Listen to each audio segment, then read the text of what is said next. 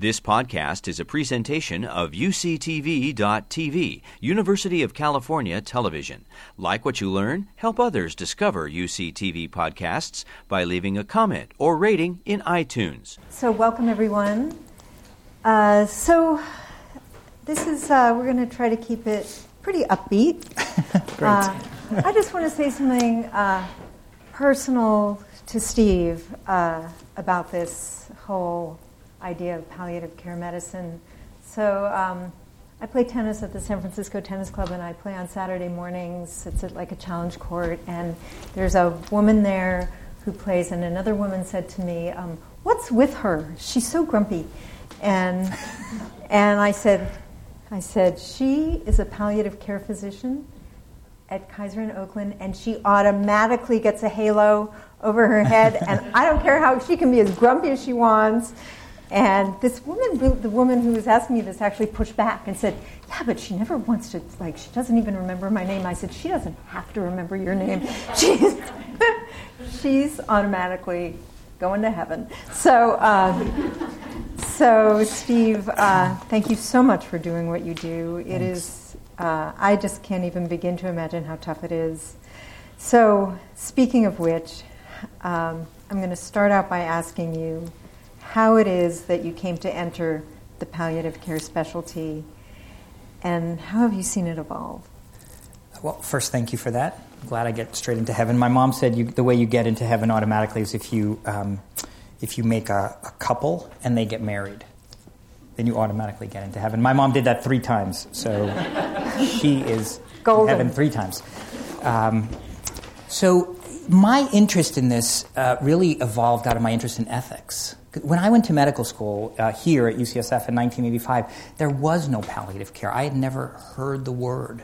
Um, it wasn't in our So, what year, curriculum. what year was that? 1985 when I started here. And there was no palliative care. There was no palliative care service. There, it wasn't in the textbooks. We, did, we had no class. We had no lecture about it. Of course, we learned about all these diseases that make you very, very sick, uh, but we didn't learn anything about what to do about that when we didn't have cures. Um, but my interest was really in ethics. And it turns out, as I look back, the reason is because ethics was the place that people were talking about these issues. And they said, you know, there are these people who are in the ICU who don't want to be there, who are on mechanical ventilation, right? They're on breathing tubes and lots of machines, and they're not going to get better, and nobody's talking to them about what to do. And this is an ethical issue. It's an ethical crisis that we have to address by focusing on issues of autonomy. What do you really want? And talking to people in advance. And the challenge with ethics is that they call an ethics consult, and the, we, we, the ethics team would come, and we'd sit with the doctors and nurses, and we'd talk, and we'd say, What you need to do is find out what the patient really wants, and then do that. And then we'd walk away. And it was very unsatisfying to tell other people what to do.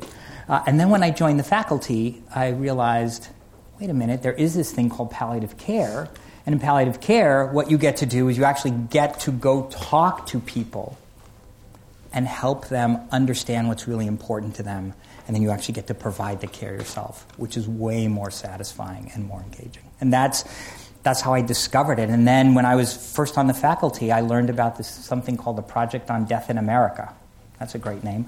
Um, but it was a grant program by the Open Society Institute to try and promote better care for people who are seriously ill and at the end of life. And I, I was fortunate enough to get one of those grants, and that kind of launched my career in that direction. So, did the did the specialty already have a name, palliative care? So How by then it did. So it's interesting, you know, I, I was just reflecting on this. So I started medical school in 1985. The, the Medicare hospice benefit that established hospice in the United States was signed into law in 1982.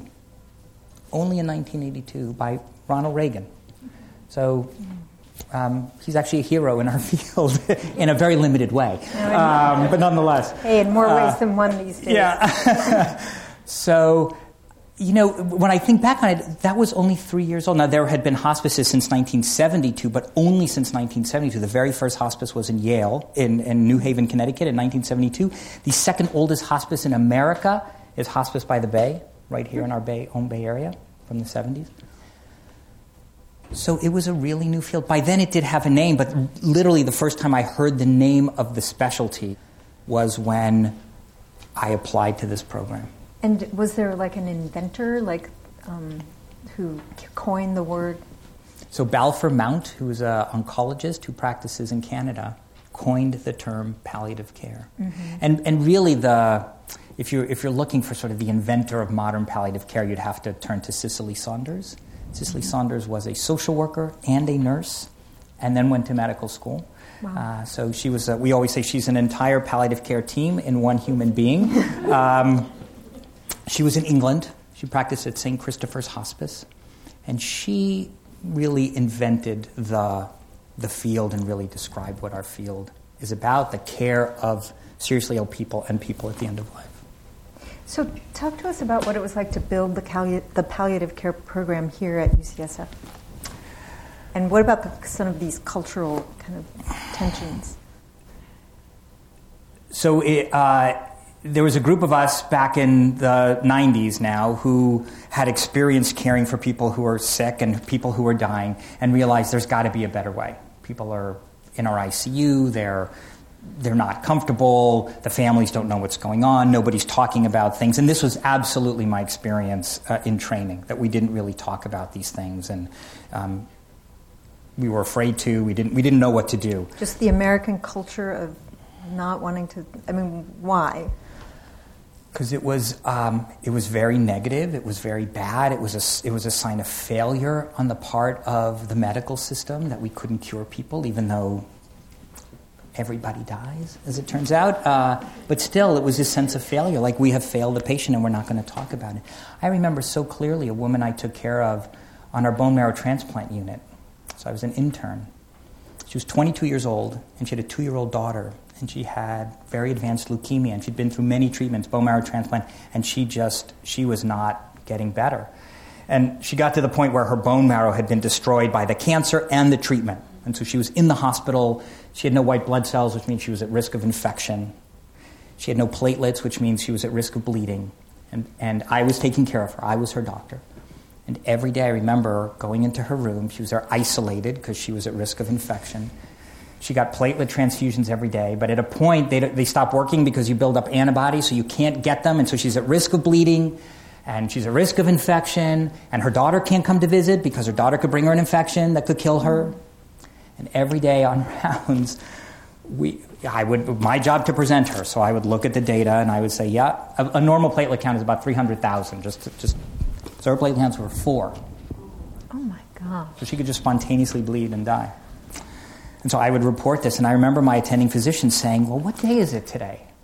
I said, It's the 5th. I had no idea. He said, Well, Friday's the 10th, so I think on Friday her platelet count will be 10. And even then, I knew, okay, that is wishful thinking. That is not, that's, I, have been here every day. It's been four every day, and I give her platelets every day. And it was really, it was so uncomfortable to take care of her and to not talk about it. And nobody talked to her, and it was just day after day. Yeah, your platelets are four. We're still waiting, and it was like the emperor had no clothes. You know, the only person who could tell was the intern that she wasn't going to get better, and she died in the hospital. I thought, this is a horror show. Jeez. And she never saw her daughter, right? She spent a month in the hospital, and maybe that's what she wanted, but I bet that's probably not what she wanted. And nobody knew how to talk about it. And I thought, this, and that, and I, after that, I thought, I am never going to do this kind of work because mm. this is terrible. How can you do really? this work? Yeah, oh. I thought, I do not want to take care of dying people for sure. I never want to be an oncologist. that just seems like a horror show.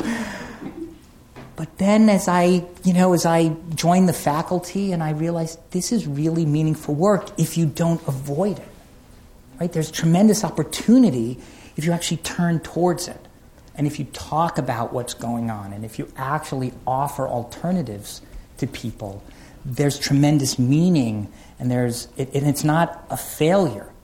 You know, her we didn't give her leukemia, but but in many ways we added to her suffering right. rather than relieving her suffering. And, and when I joined the faculty, I thought, oh, this is, we can do really good work in these situations. Well, hold that thought. Um, I'm, i want to come back to that idea. Um, but next question there's been, I don't know who watched the um, testimony today, uh, and the word hope came up. and uh, these various interpretations of what that might have meant. And in your context, which is you have an entire chapter on hope, do, right? yeah. So uh, let's talk about what it means in this context and what you say. Yeah, it was so interesting. We were just talking about that, Katie, that on my way over, I, I, I, heard it on the radio. They were dissecting what President Trump means when he said, I hope you will drop the, and whatever he said. And I thought, oh, hope is really, is really interesting in the context of serious illness. And there is this sense that we have that if we really talk about how sick you are and what's really going on, like with this 22 year old woman, if we actually said to her how sick she was and what was going to happen, that she would just lose hope. And so we can't possibly talk about what's real because she would lose hope and that would be terrible. But what we find is that hope is really an essential part of the human experience. And we have hope. Uh, even when things look terrible, we still have hope. It's just that hope changes. So there's hope for cure, but there's a lot of hope that coexists. And it's only by talking about hope that we can really understand it and encourage it and make and, and actually help to make it happen. So a story around that is a woman who was in our ICU here at UCSF.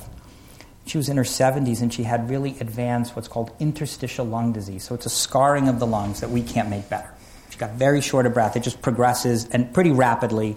And she got very sick. She ended up in our ICU on, on very large uh, amount of oxygen, so high that you can't actually get that outside of the ICU. So she, she was basically living in our ICU. Oh. And so I said one day on rounds, I said, you know, we, we should ask her what she hopes for. Because this is one of my standard questions. When you look to the future, what do you hope will happen? Remember the team said, oh, I mean, look at her. You can't ask that question. I said, well, I think we need to. So we asked her, and she said, well, I really hope to see my daughter get married. I said, well, that's really important. Tell, tell us about that. She said, well, she's getting married in Napa in 10 months. I thought, I, I just don't see it. I don't. I don't see you how thought she. that, or? I thought so. This is what goes through my mind. There's no way. That's what goes through my mind right away. There's no way. I don't say that, but that's what goes through my mind. I, think, I don't think she's going to be alive in ten months, and I don't think she's ever going to leave our ICU. So we talked about it as a team, and then we decided we would talk with her and her daughter. And her daughter said, "Well, that's really important. I want my mom at my wedding. How about if I just get married right here?" In the ICU. In the ICU. And a week later, she shows up in this beautiful white wedding gown, and her fiance's in a tuxedo, and they put a corsage on the, on the patient's hospital gown. And they had the bridesmaids. I mean, they were, you know, all these people crowding around this ICU bed. There was this wedding with all the doctors and nurses hovering, not a dry eye in the ICU. Oh and it was God. beautiful. I mean, it was not a wedding in Napa by far. It was not that. I mean, whatever they imagined, it was not that. It was really beautiful, and it allowed her to achieve the things she hoped for. And what, what I realized is that it would have been easy to say, I hope so too. And she would think, I brought it up. The doctor said he hopes so too. I plan that wedding in Napa in 10 months. And then she would get too sick and she would die and it would never happen. But by being willing to talk about it and to really say, here's, here's what's real. This is what reality is, and how can we help you achieve that hope? It allowed something to happen that wouldn't have happened otherwise. Well, that reminds me, you have some. This book, by the way, is just so wonderful, and um, he, Steve has some uh, wonderful uh, kind of insights uh, and observations about patients. Speaking of the hope thing, like if you, as the physician, say, "Well, we're going to put you on three months on the chemo and then a break, and then three, and then the patient makes a calculation." Oh well that mean that must mean the doctor thinks that i have like at least seven months right. right? That's right. And so have you changed the way you you know you talk about that with patients? Yeah absolutely. So you, what you say is exactly right. Doctor says chemotherapy then um, that's three weeks, and then you take a month off, and then we do three more weeks, and a month off, and three more weeks, and somebody's just calculating all the days, like, okay, well, I got at least that long.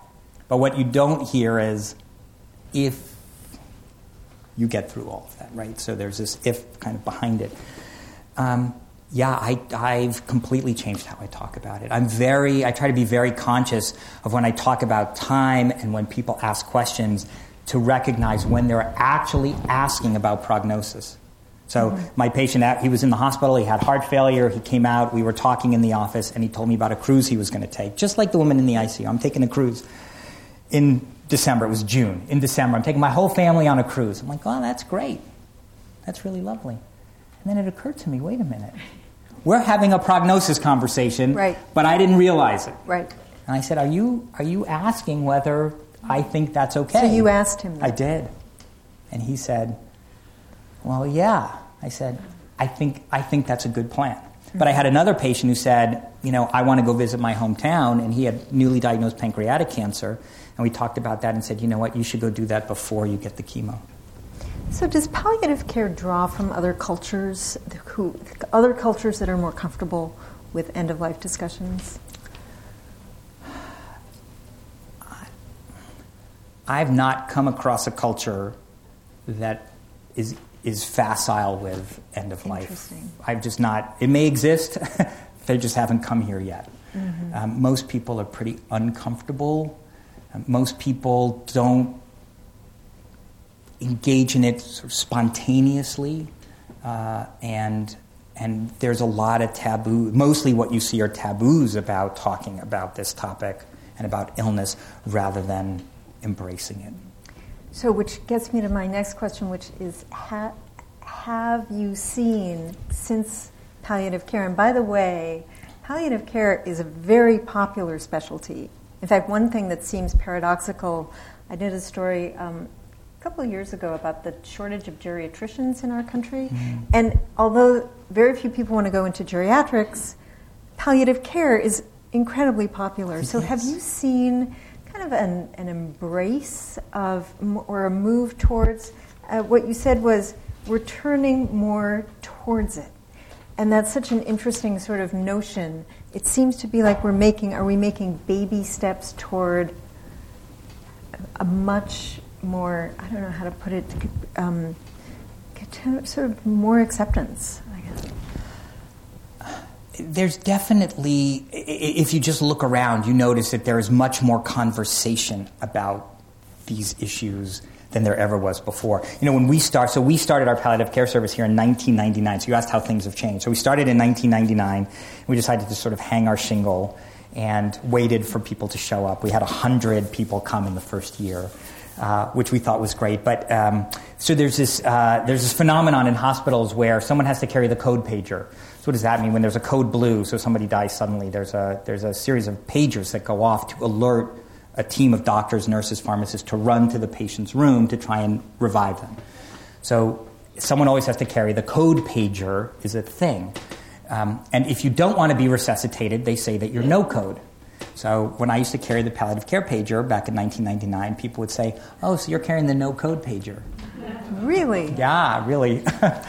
and then we had these two comfort care rooms, which were really lovely rooms that we redesigned to look more like home. I mean, they don't look like anybody's home, but more like home. Uh, and you know, people say, "Oh, is that patient in the room at the end of the hall?" And we had patients say, "Oh, I don't want to go in that room because people die in that room." And I thought. Oh just as a clue, people die in every room in this building, but okay. Um, so yeah, there was a lot. There were a lot of biases against it. You know, it mm-hmm. was it was not embraced right away. We we had people say, "Well, this is great. This is really a great thing. There's a lot of people who need this. So how about in the ICU? You know, people who are on the ventilator, who are on a machine for ten days, ten days on a ventilator in the ICU, they should get a palliative care consult. That's a good idea." So we talked with all the ICU team, you know, the ICU teams, and they said, "Yeah, that's a, that is a good idea." We did that. And I remember calling a surgeon here in our hospital, and I said, "Hey, Steve Pantilat calling from palliative care. And we have this program. People are on the ventilator for 10 days, you know. So I'm just looking at the chart and I just wanted to chat with you. And he said, What are you doing looking at my patient? I didn't say you could look at my patient. Oh, really? You absolutely cannot look. Do not talk to my patient.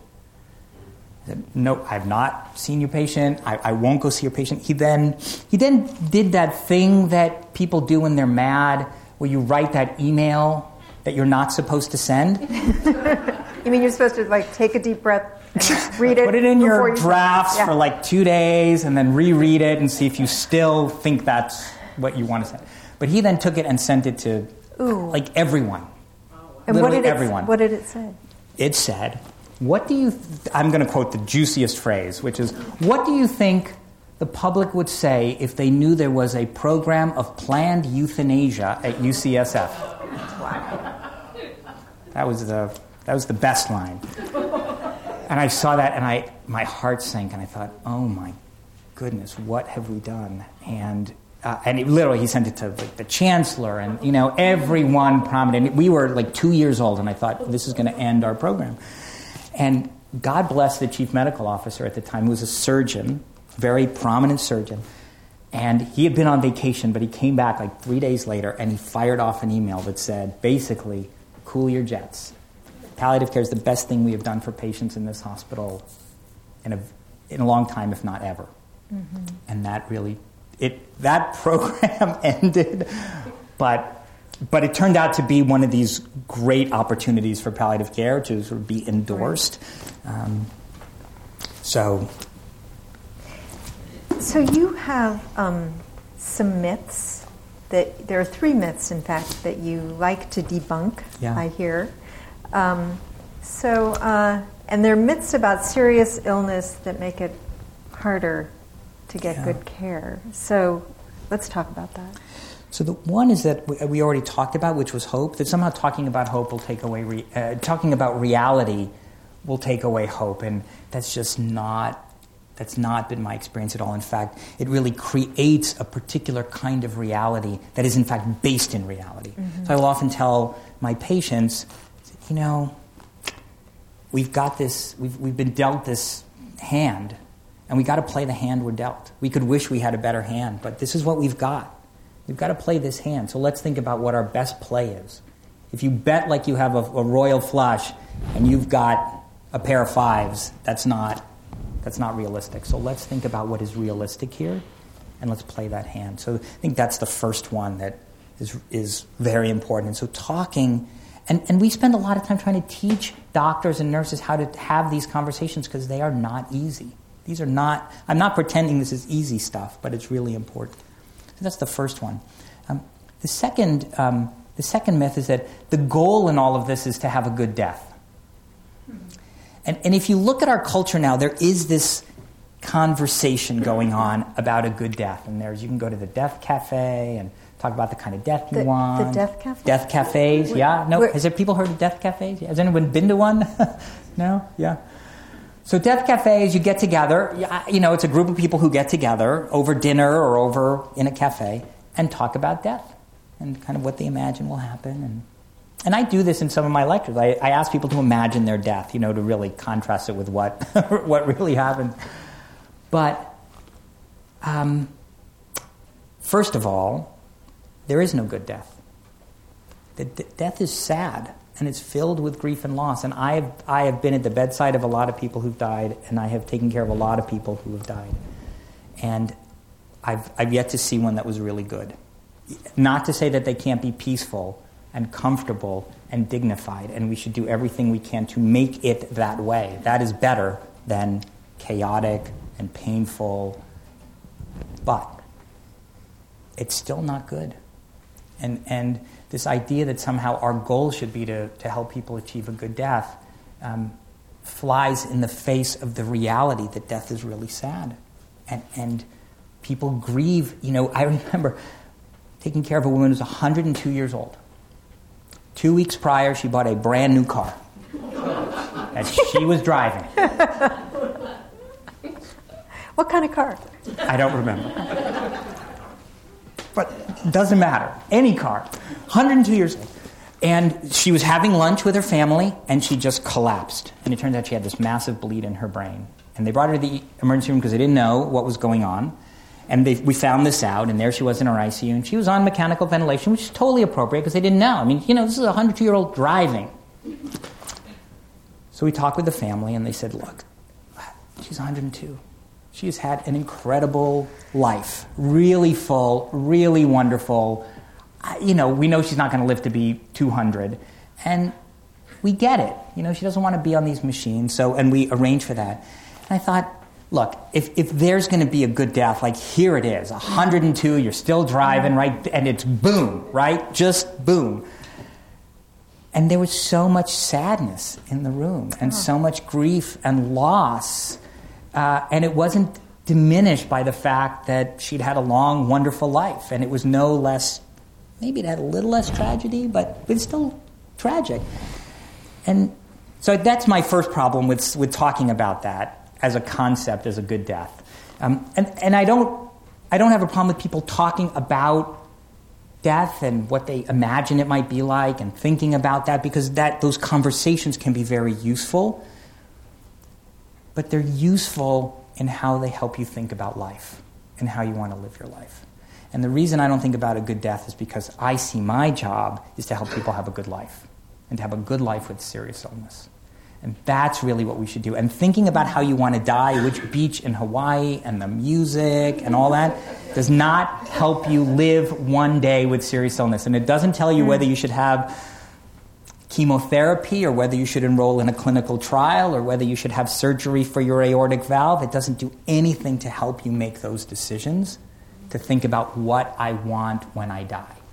And the, the, the challenge that we face with serious illness is how do we live the day to day with choices about treatments and, and the things we hope for and what is still possible? And how do we make how do we balance all those things? And that's really hard. And there's nothing about the contemplation of death that gets you through that part and caregiving and all those issues that we have to think about.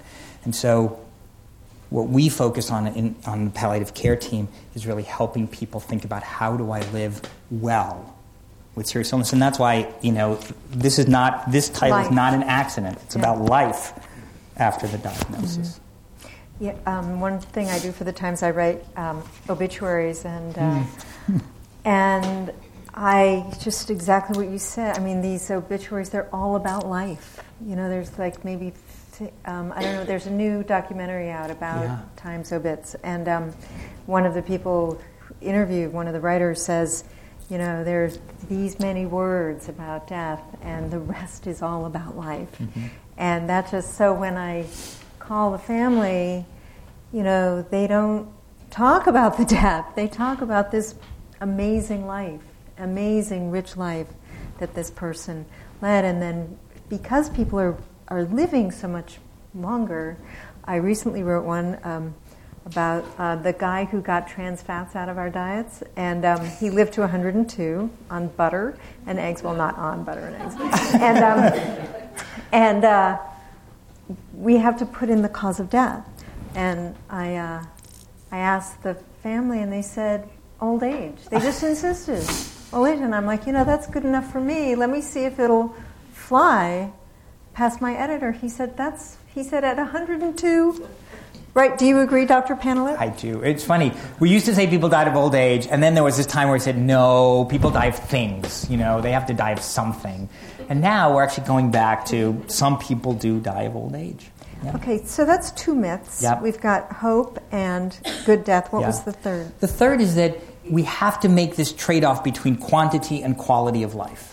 And we present it to people that way that you know, what do you want? You know, you have to make a choice here. Do you want quantity or quality? And by that, what they're saying is, if you want quantity of life, you got to pick all the treatments that we have available and you just got to keep taking them. So keep taking that chemotherapy, keep taking the surgery that we offer because that's how you get mm. quantity. Now, of course, it's going to make you a little uncomfortable, so you're going to have to trade off a little bit of quality, but you get quantity.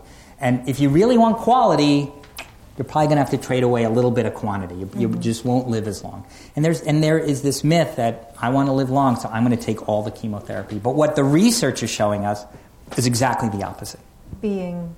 That you can, first of all, that more treatment does not buy you more quantity, and it may not buy you even more quality, and that if you accept pal- if you get palliative care, you can get both quantity and quality. So let me just so there's a lot in that. Let me just give you two two studies that, that really make this point. So, one study interviewed people with advanced cancer, so metastatic cancer that was not curable, and they had a they um, and they followed them along and they asked them about their quality of life at the beginning of the study, and then they followed them forward until they died. And they looked to see what happened in the last six months of life. Most of these people were in their last six months of life. And they divided the group into three. One had a high, good quality of life as they judged it. One had a moderate quality of life, and one group had poor quality of life as they judged it. So they analyzed those separately. As who, who was doing the judging? The, the patient. The patient. They asked the patient, "How's your quality of life?" Some people said, "Great." People said, "Nah, it's okay," and some people said, "You know, not that great." And then they looked to see whether the patient had received chemotherapy. And then they had their quality of life near the end of life. And they wanted to see if you take chemotherapy, one, do you live longer? And two, what does it do to your quality of life? Yeah. And what they found is that whether, whether or not you took chemotherapy in the last six months of life made no difference in how long you live. Mm. So this is traditional chemotherapy made no difference. So you got a lot more side effects, but you didn't live any longer for it. And when they did the analysis about quality of life, they found people had a good quality of life at the beginning their quality of life actually went down mm. if they took chemotherapy. The people whose quality of life was not so good and terrible didn't get any worse. So, in that setting, in the last six months of life, traditional chemotherapy didn't give you, didn't help you live longer, and if you had a good quality of life, it actually ruined it. A lot of people take the chemotherapy because they think they're going to live longer. Now, one caveat here there are new treatments, there's immunotherapy that is new type of treatment with a different side effect profile that can have a profound impact on people's quality of life and how long they live. And so that study was done before these treatments, and it's always worth asking about that. The other study was a study that was done of people with lung cancer. So these are people who presented with new lung cancer that had spread. So it was not curable lung cancer, who on average were going to live nine months. That's the prognosis if you get newly diagnosed what we call metastatic lung cancer. It's nine months with chemotherapy. This is a study done at Harvard. And what they did, everybody got chemotherapy, got standard cancer care at Harvard, which apparently is pretty good. I like to say it's not UCSF, but apparently it's pretty good. And then half, so this was a study, half the people were randomly assigned to get palliative care, along with all the other cancer care. And what they found is that the people who were randomly assigned to get palliative care in addition, they had less pain, mm. they had less shortness of breath, they had a better quality of life, they had less depression, and they lived longer by three months. Wow. So they lived longer. And part of the theory about why they lived longer is because they got less chemotherapy, so they were spent less time in the hospital and had fewer complications. That's amazing. It's amazing. The other thing that's amazing, since we're talking about amazing, there was less depression. I told you that. There was less depression. But the people who got palliative care, they were no more likely to get antidepressants. So it's not that the palliative care team is better at figuring out who needs an antidepressant or managing that, but there was something really important about the relationship between the doctors and nurses and the patient and about really focusing on what's important to someone and finding meaning that really changed their experience and feeling supported. And that was a lot of what the palliative care team did, particularly early on. Um, so, has what palliative care physicians do has it trickled down to, you know, physicians who are not palliative care? Have, have they learned to sort of talk differently or um, guide, help patients decide, you know, in ways that they wouldn't have thought, you know, before the whole palliative care yes. movement? There's definitely been a culture change in medicine. So if you look at medical students graduating today, our interns and residents, nursing students, um, their curriculum now includes palliative care. They have experiences in palliative care. People talk about it. You know, it was about five years ago. I was we had a medical student on service on the palliative care service. We were having lunch together. I said, "So, Dr. Pella, when did they start the palliative care service here?" I said, "Well, you know, it was back in 1999. You know, when you were in elementary school, basically." Uh, he said, Wow. He said, thought about it. He goes, Huh. So what did they do before palliative care? I thought, what a great yeah. comment, right? It's just, it seems to him so normal. It was like when I was a medical student and I had attending physicians who learned medicine before antibiotics, mm. right? And I'm like, how did you practice medicine without antibiotics? Like, how, so, how did you do that? It's so affirming. It is. Yeah. It really is. And I thought, oh, we've, we've we've achieved something important in changing the way people imagine and, and experience uh, medicine and the culture and care, and, uh, and it does filter down. Um, so, certainly, people coming through uh, training now have a very different experience, mm-hmm. and it's become a very normal thing, but in part because there is a palliative care service and because people do talk about it and they learn about it. Um, so I'm very hopeful because of that. Well, so what made you feel the need to write a book?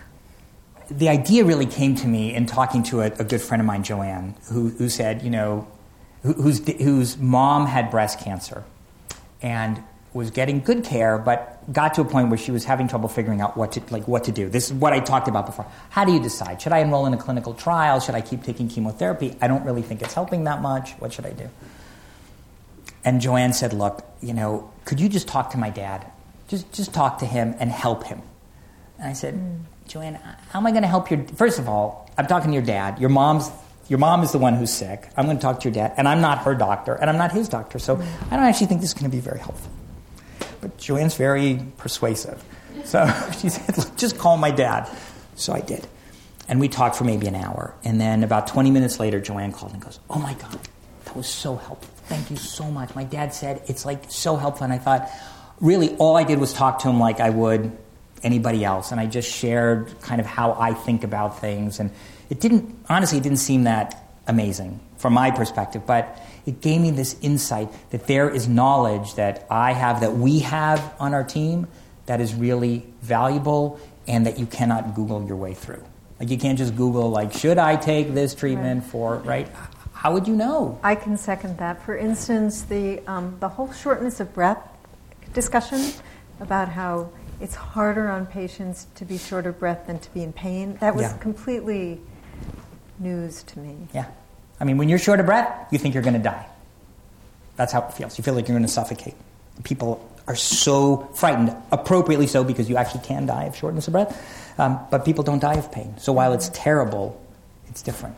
Mm-hmm. Or this just came up with a, a, a, a colleague of mine who, who, whose mom had died, and she read the book and she said, Oh my God, in the book, you write how at the end of life, you know, when people, often when people are dying and they have pain or other symptoms, you have to give them pain medicine pretty frequently, like sometimes every hour.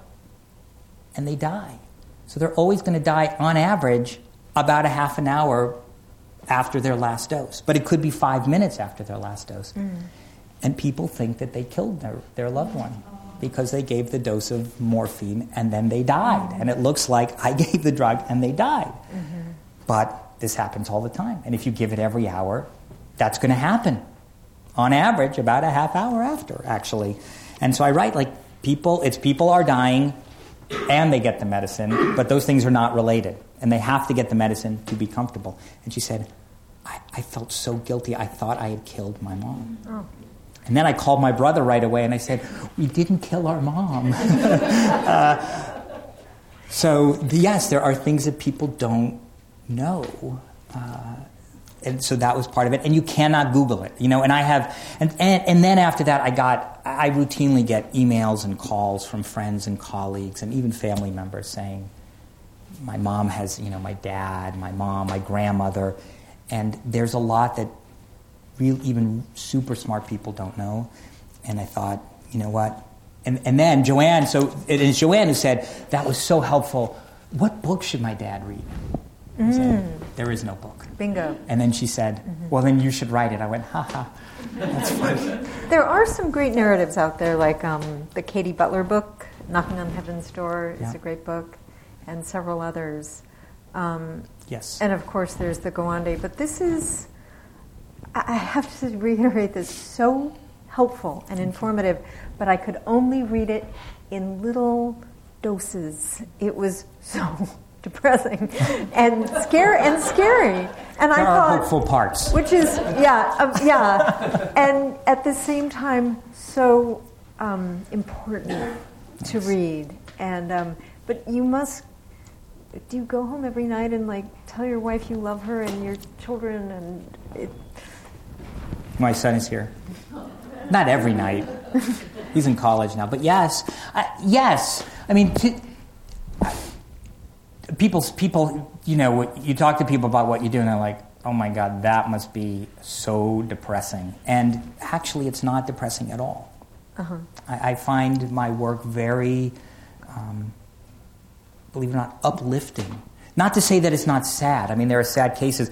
I, I, was on service a few weeks ago, and it was Monday morning, so I'm hearing about all the new cases. And, you know, so we're going through, you know, patient, you know, this patient, that patient, talking about their care. And then the social worker says, oh, it's a really sad case. and I thought, when you're a sad case on the palliative care team, that's really saying something. And you just lose, you know, you just lose perspective because every case is tragic. Like every yeah. case we talk about is sad. You don't get on our team unless it's sad. Yeah. They're all sad. But when the when the social worker says sad case, you're like, oh yeah, and it was. I mean, it was really heartbreaking. Uh, so but it does give you perspective on what's important, absolutely. And I remember the patient, I was talking to a patient with pancreatic cancer about this, and I, and I said, you know, if something were to happen suddenly and you were to die, would you want to be resuscitated? And he said, well, if I'm dying of my cancer, no. But I'm not dying of my cancer today. So I think wow. yes. Like, you know, Dr. It's like this. If, if I were walking across the street in front of the hospital and there was a bus coming by and I was about to get hit by a bus, I hope you'd push me out of the way and you wouldn't go, oh, there's a guy with pancreatic cancer, what the heck, right? And I thought, that's really interesting. And then he looked at me and said, you know, I mean, that can happen to you. I thought, well, thanks for that. Uh, but it real, but I thought you're, you're absolutely yeah. right. I mean, nobody, no, none of us is promised tomorrow, and I see people every day who one day woke up to just life changing news. And, you know, I, I, I, describe it like you're on the plane, and there you are. You're flying at 36,000 feet, and you're watching your movie, and you've got a drink, and things are great, and suddenly the plane drops 10,000 feet, and there's an engine on fire. Thanks, Steve. And you think you're going to crash to the ground. But the point is, you're not. I mean, it's bad. It's bad news. Um, and you think you're going to die right then, but you're not. And there can be, I guess the point is, for, for, for people who are seriously ill, the point is that there can still be a lot of joy and there can still be a lot of good life that people can live, and there's a lot that we can do. And there can be a lot of happiness, there can be a lot of laughter, there can, you can still achieve a lot of the things that you want to do. Yeah, the plane's going to a different place, and the flight is not going to be quite as long as you hoped, but you can still get there. And, and for, I think for all of us, it really tells us, you know, life is limited. I mean, not that we didn't know that, but it's hard to be aware of it. And, and this, I do go home and I think, this, is, this was a good day. Like, I am grateful for today, and I want to be grateful for tomorrow. And, and am I doing the things I mm. most want to do? Mm. Because, uh, you know, I'm hoping to live long, but I don't, there's no guarantee. So that reminds me of the Go Wish cards. I was having dinner with a palliative care physician, not you, um, recently, and she said, "Oh, you don't know about the Go Wish cards. So tell us about the." Well, Go Wish cards are very interesting. They they have a whole bunch of. Uh, you, you, know, ideas or sort of um, possibilities on them. And the idea is that you would take this and you would play with your family.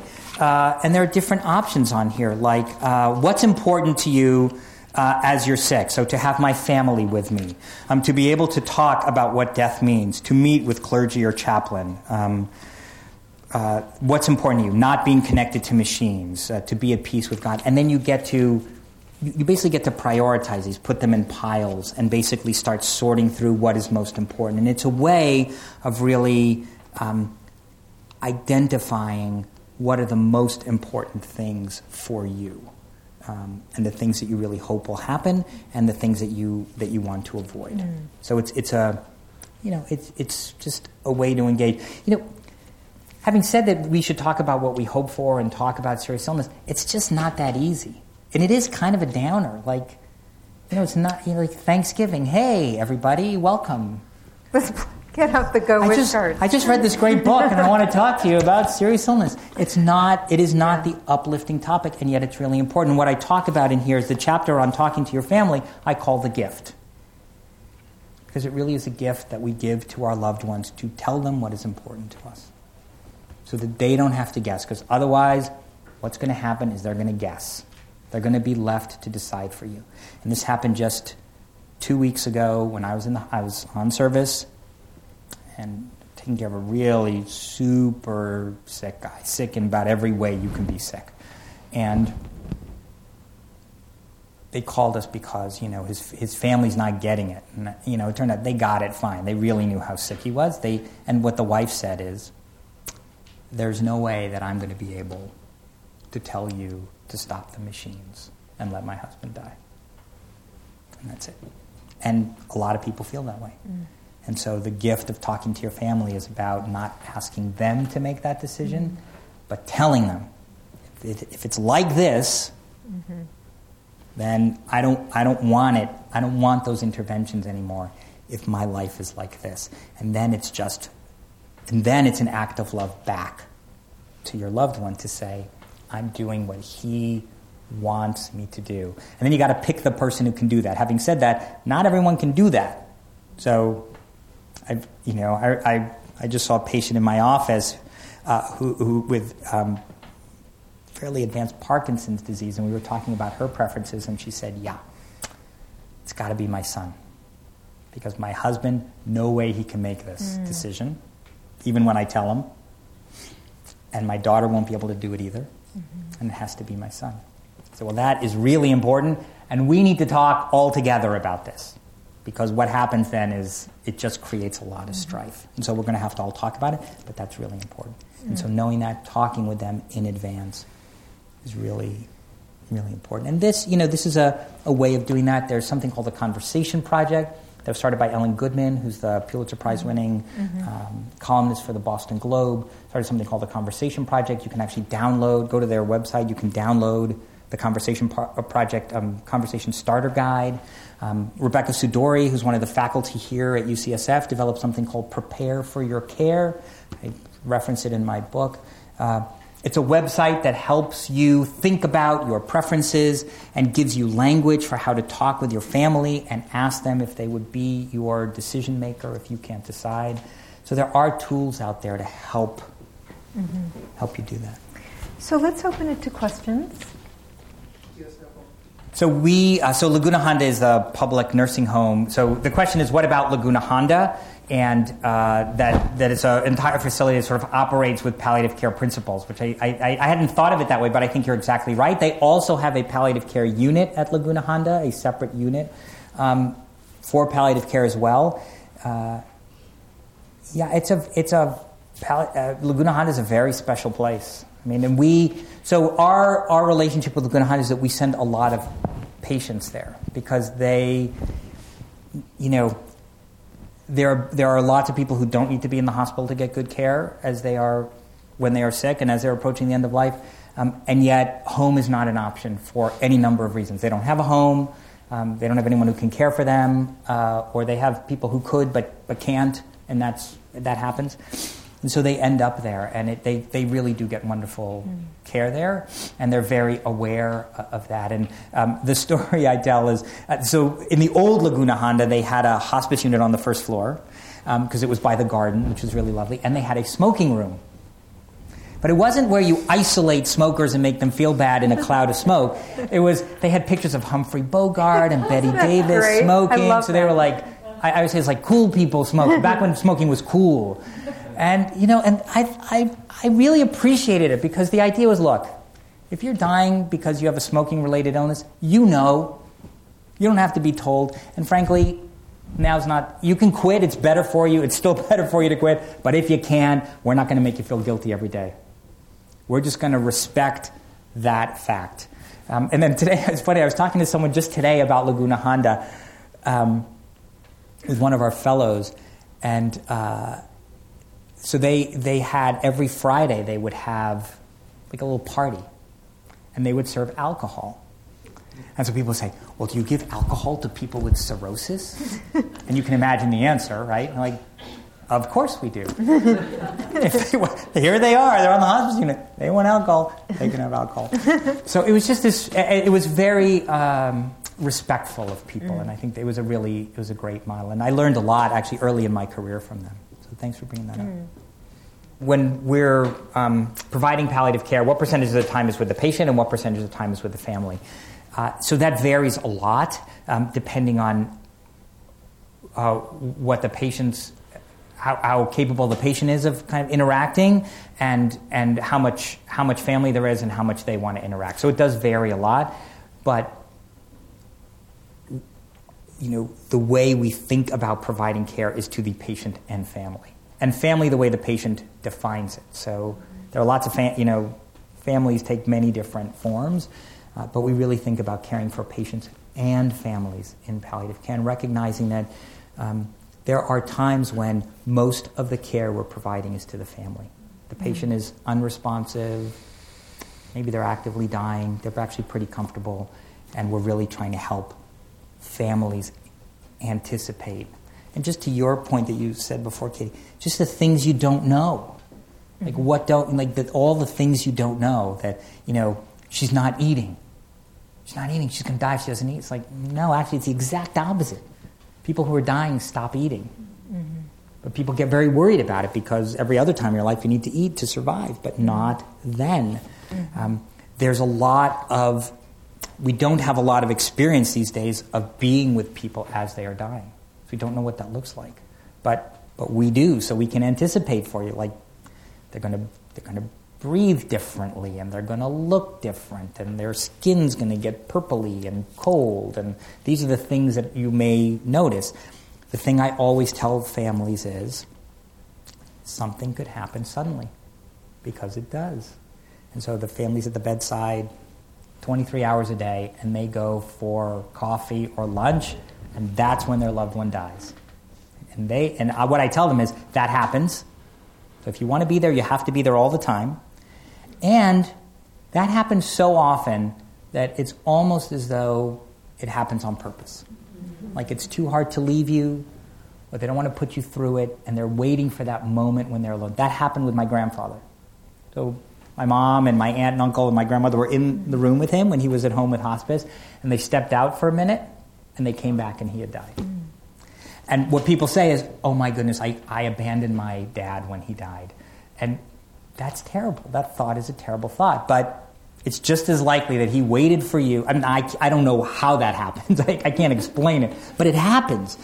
Uh, and I can't tell you how often someone will say, you know, that happened with my Uncle Joe, that happened with my grandmother, my grandfather. Uh, so anticipating those things for people can be very helpful and letting families know. And it actually has an impact on their grieving. So, so knowing what to expect actually makes your grief easier. And getting palliative care makes it less likely that you will be depressed or have complicated grief after your loved one dies. So the word palliative, I just thought of this. Duh. Uh, the word palliative, it's like it's not just clearly for the patient. It's very much for the family. Absolutely. Wow. Absolutely. Yes. The question is: Is there a difference between hospice and palliative care, or are they pretty much the same? Um, the way I, I think about it and the way I describe it is that all hospice is palliative care, but not all palliative care is hospice.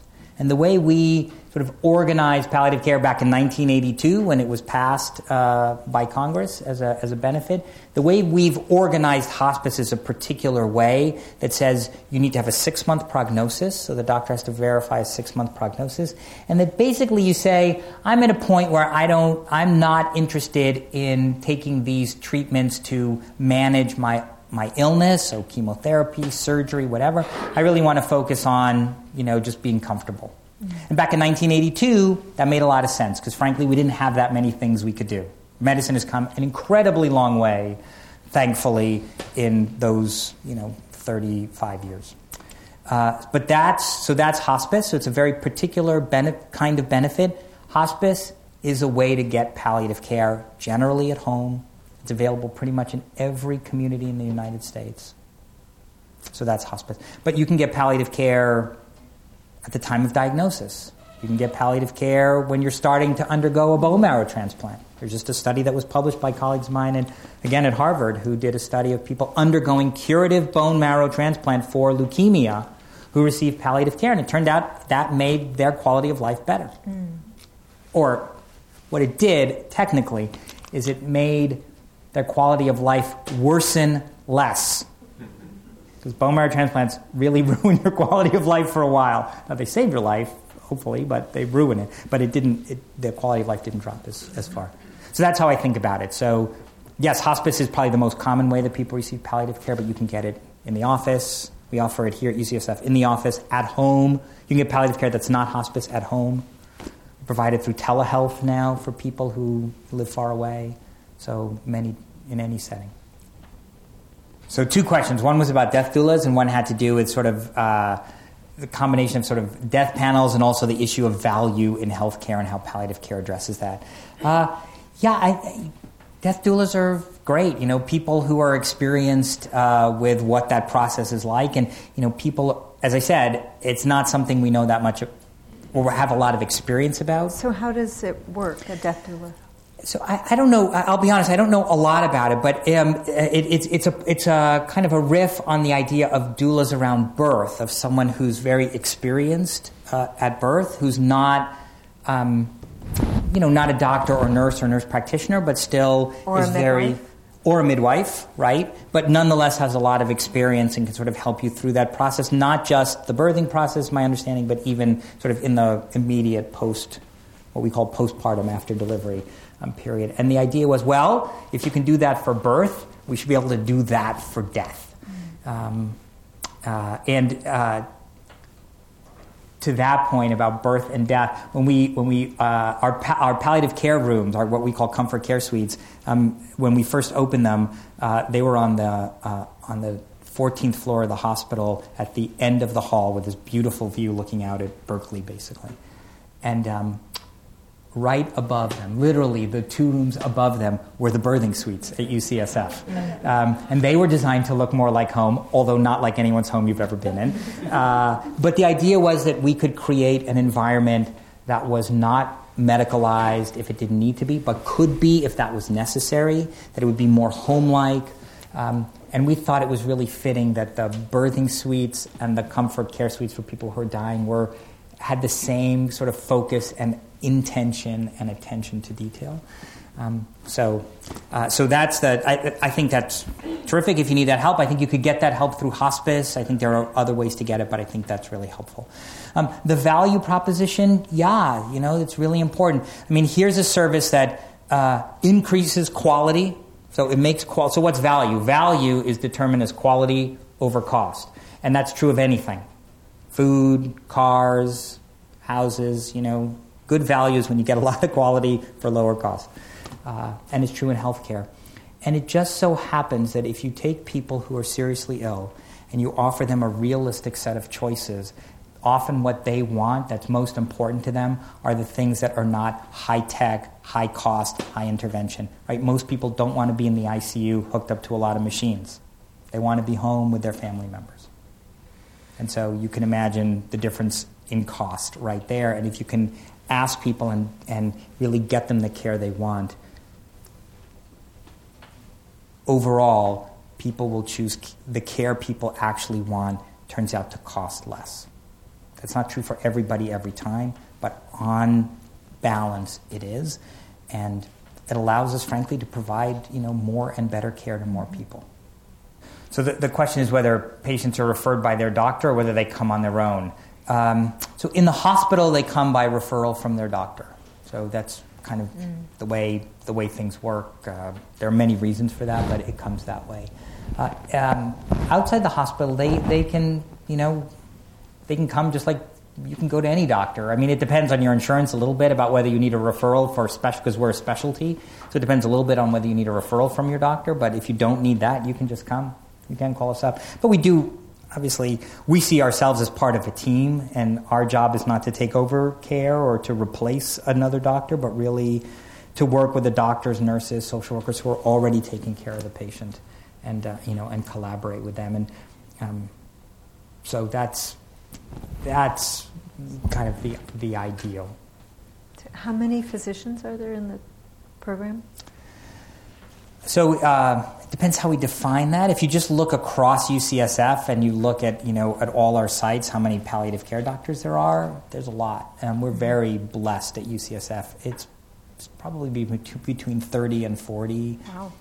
what I mean palliative care certified doctors, mm-hmm. um, which is just really remarkable.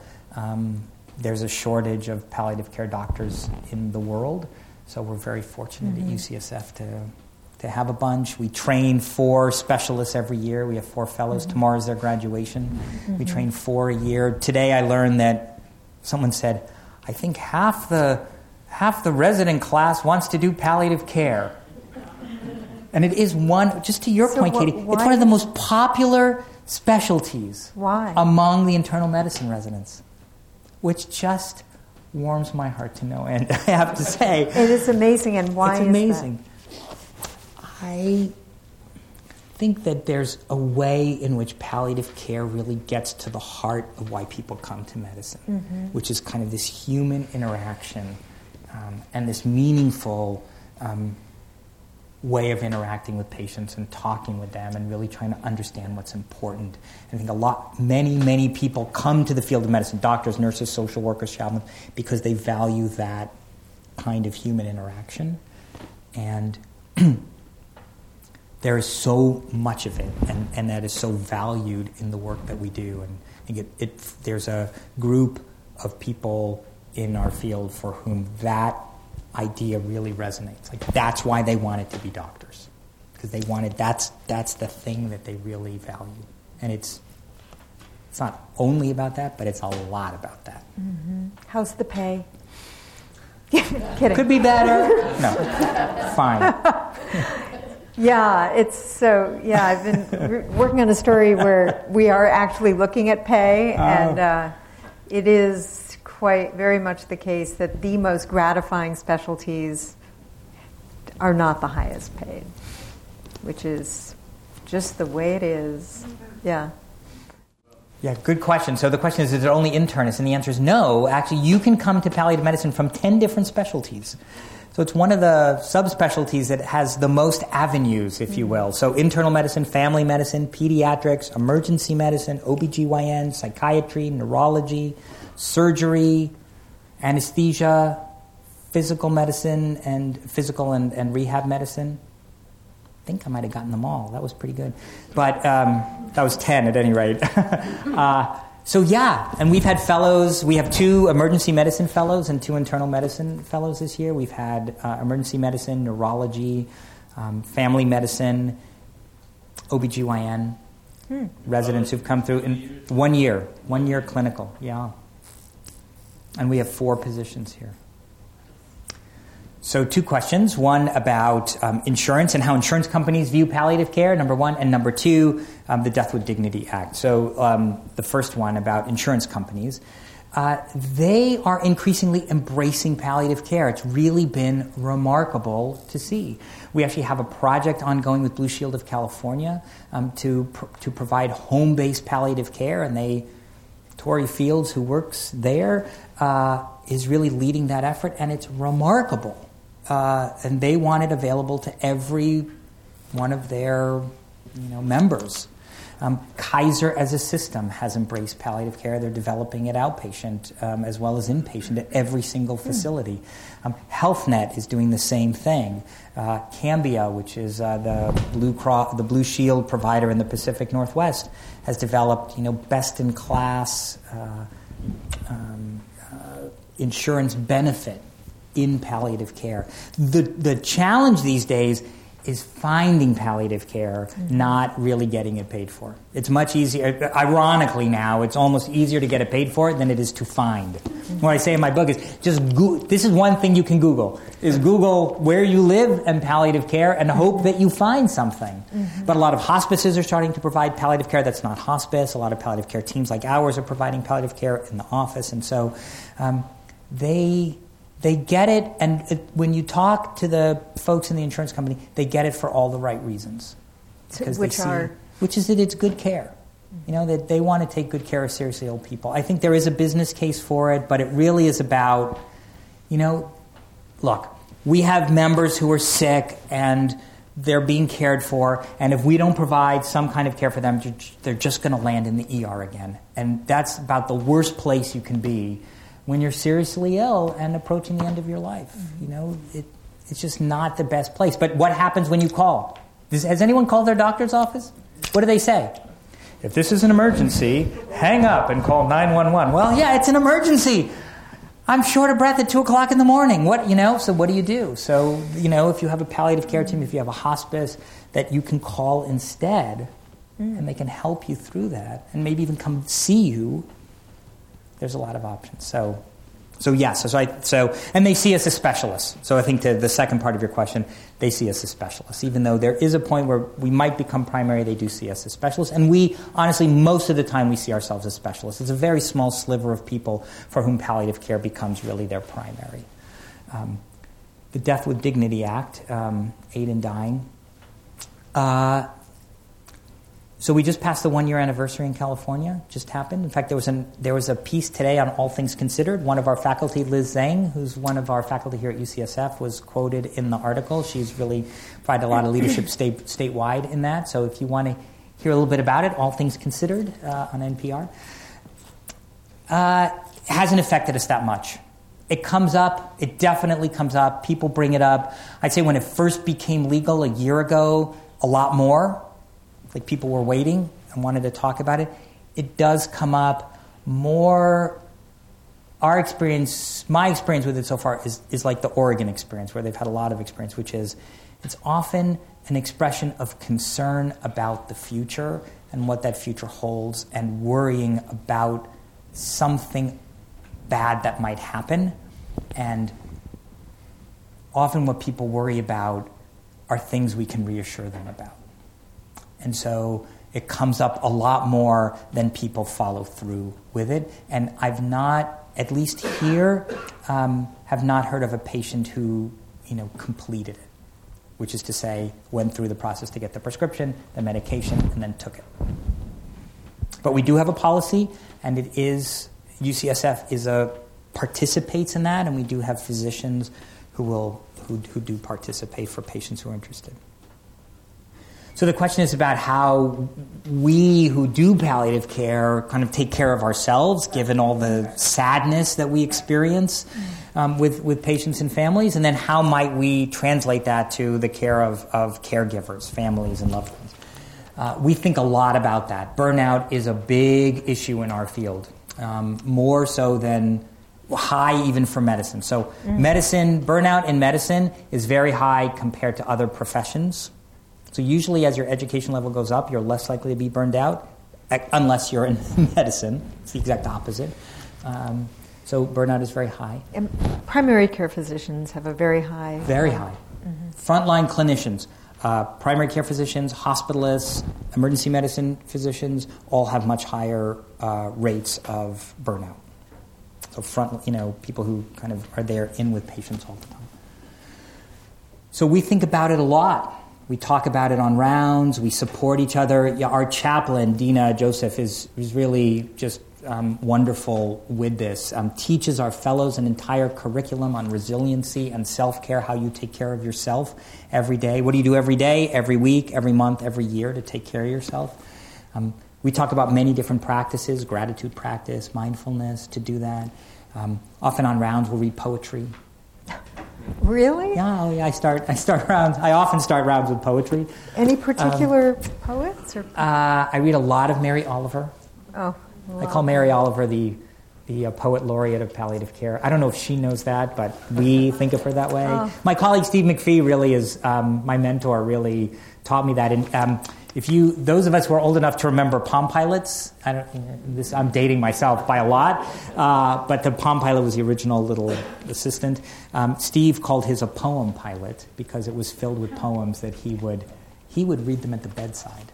Oh I, I don't, that doesn't work for me, but we do read them on rounds in a way to sort of connect, you know, inside. And then what Dina always says, and that I really take from her, is connection is protection to, protect from burnout, we have to be connected to hu- other humans. Mm-hmm. And so every Friday we have a lunch together where we, where we talk. We, um, we round together every day. We have FaceTime every day. We, we, we talk and share. And that's probably the most important thing that you can do.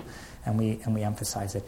And that for families is incredibly important. And really trying to think about, you know, respite for caregivers You know, most caregivers are 24 7 with no breaks, so you have to get breaks. And I, and I write in my book, you know, if you don't know what else to do, just give someone a break. Just come over and say, I will sit here for three hours, it's going to be fine, you can take a break. So, you know, living your life, continuing to have a life, making sure that you get breaks, that you sleep. Um, caregiving is really um, a tremendous gift uh, and really hard, and um, generally cannot be done alone.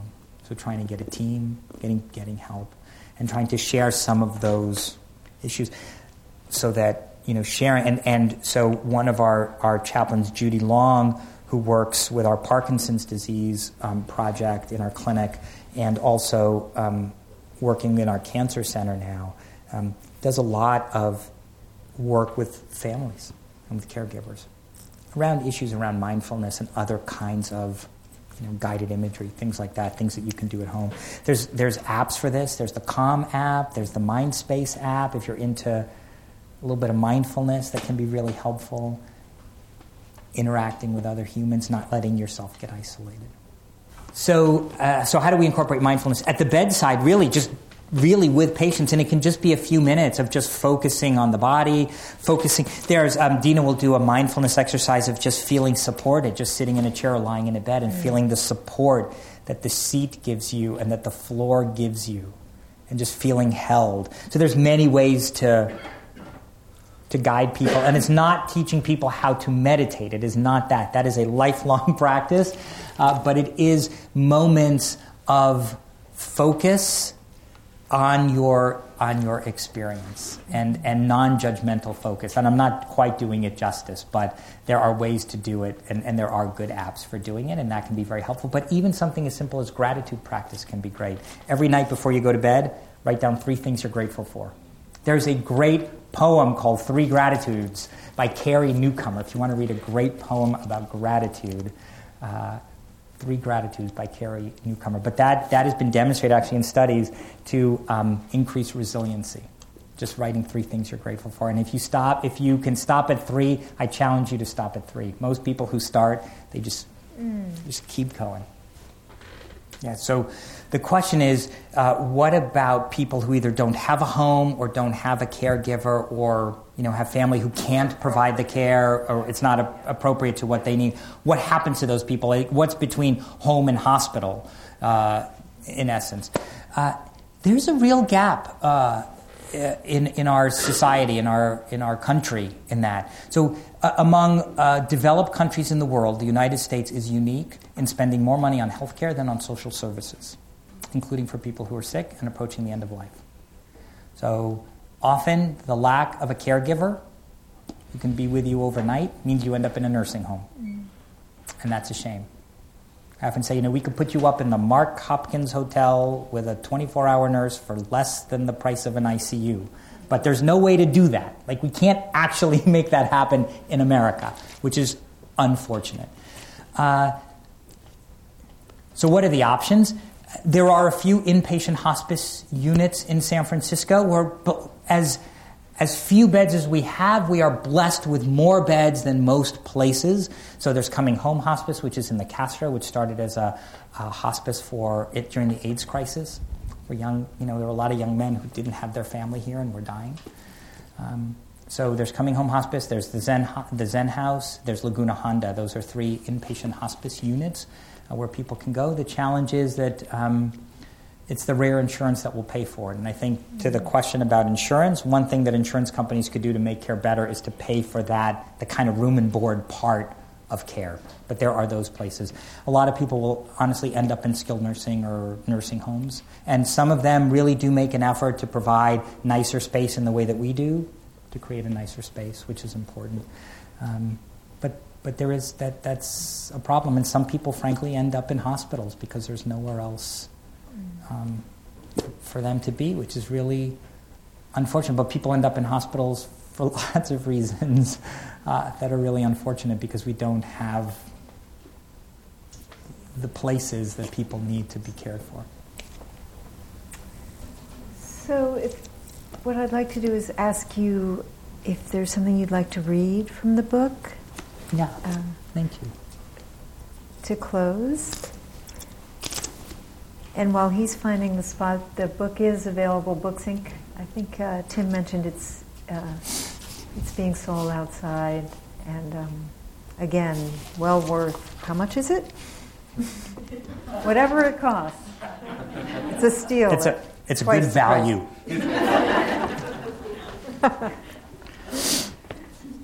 and thank you, Katie. Oh, this was really lovely. My goodness so thank gracious! You. It was really fun what to an honor. have a chance to chat. this is about my grandmother, my my Safta.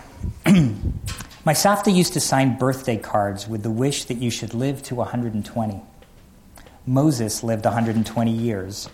A traditional birthday wish is that you should have a long life like Moses, the greatest teacher and leader of the Jewish people. But as she got older, my grandmother changed it just a bit. In Hebrew, she switched just one letter, and the change in meaning was profound. Rather than writing, live to 120, she wrote, live to 100 like 20. Live long and live well. My Safta understood that a good life is even more important than a long life. She lived that saying and declined chemotherapy when she was diagnosed with lung cancer at age 93. Not all of us will live that long, but we can all live the essence of that saying by living well. The challenge we face is to live as well as possible with serious illness. I've learned that we can meet that, this challenge. Serious illness doesn't have to ruin your life or shut it down. Even in what feels like a tragedy, you can still have great joy along with the sadness. You can find great opportunities to achieve important goals, even if the time is short. Thank you. Steve. Thanks, Katie. You've been listening to a podcast by University of California Television. For more information about this program or UCTV, visit us online at uctv.tv.